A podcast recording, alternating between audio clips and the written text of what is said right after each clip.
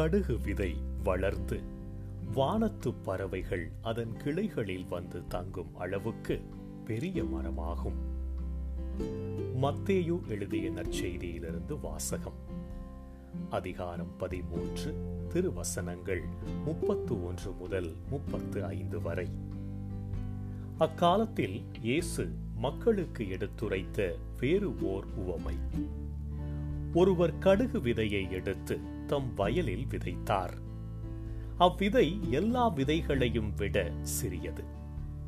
ஆனாலும் அது வளரும்போது மற்றெல்லா செடிகளையும் விட பெரியதாகும். வானத்து பறவைகள் அதன் கிளைகளில் வந்து தங்கும் அளவுக்கு பெரிய மரமாகும். விண்ணரசு இக்கடுகு விதைக்கு ஒப்பாகும். அவர் அவர்களுக்கு கூறிய வேறு ஓர் உவமை. பெண் ஒருவர் புளிப்பு மாவை எடுத்து மூன்று மரக்கால் மாவில் பிசைந்து வைத்தார். மாவு முழுவதும் புளிப்பேறியது. விண்ணரசு இப்புளிப்பு மாவுக்கு ஒப்பாகும்.